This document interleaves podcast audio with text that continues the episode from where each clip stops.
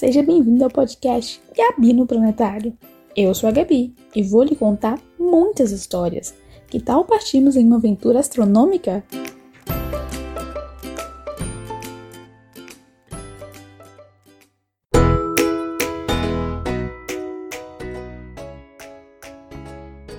Gabi e sua mãe já haviam atravessado uma boa parte do país.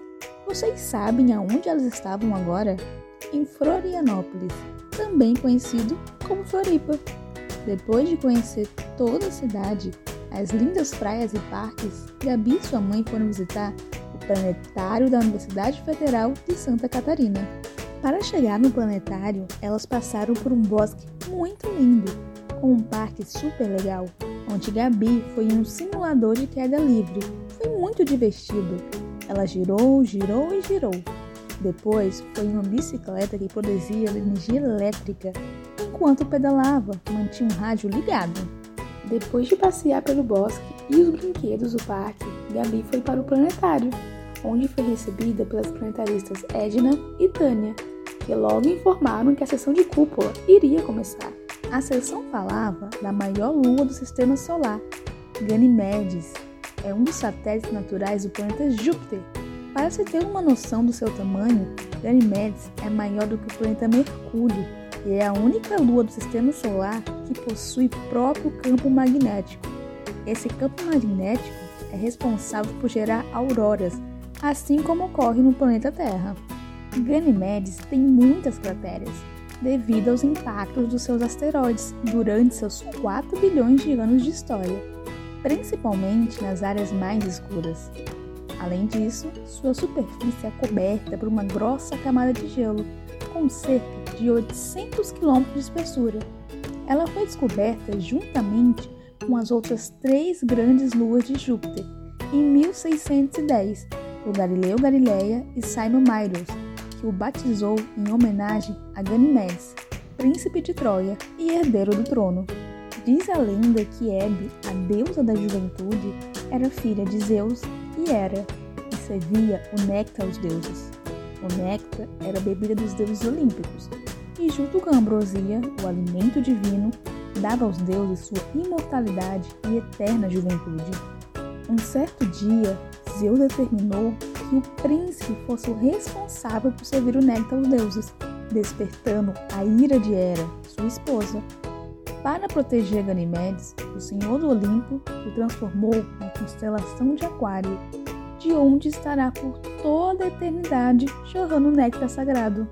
A Constelação de Aquário está situada no céu, não muito longe da Constelação Golfinho, da Constelação Rio, da Serpente Maria e de um peixe. Essa região do céu é conhecida também como mar, ou água.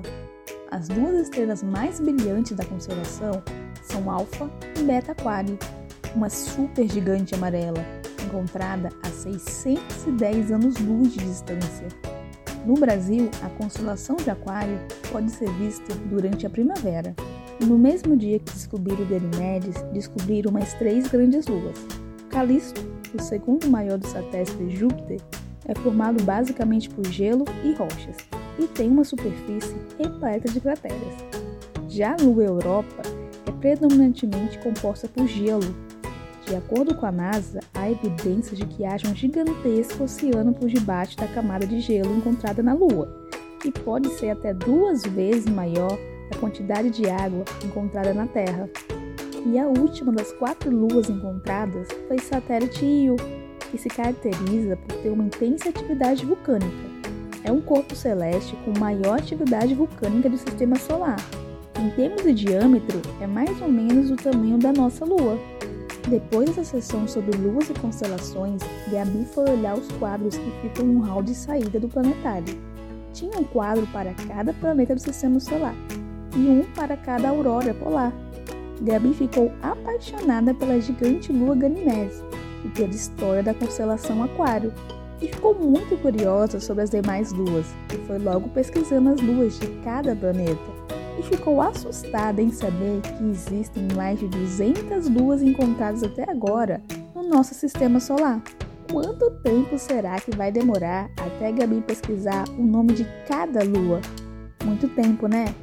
Mas Gabi tinha tempo, já que ela e sua mãe estavam partindo para uma longa viagem.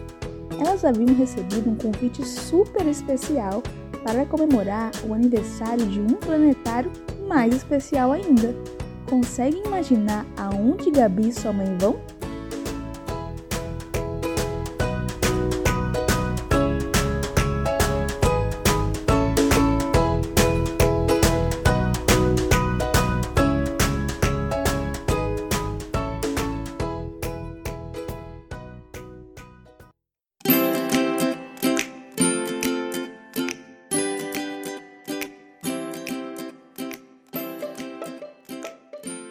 Oi pessoal! Curiosa essa história da constelação de Aquário, né? Quantas luas existem no nosso sistema solar? São muitas e muitas e muitas mesmo!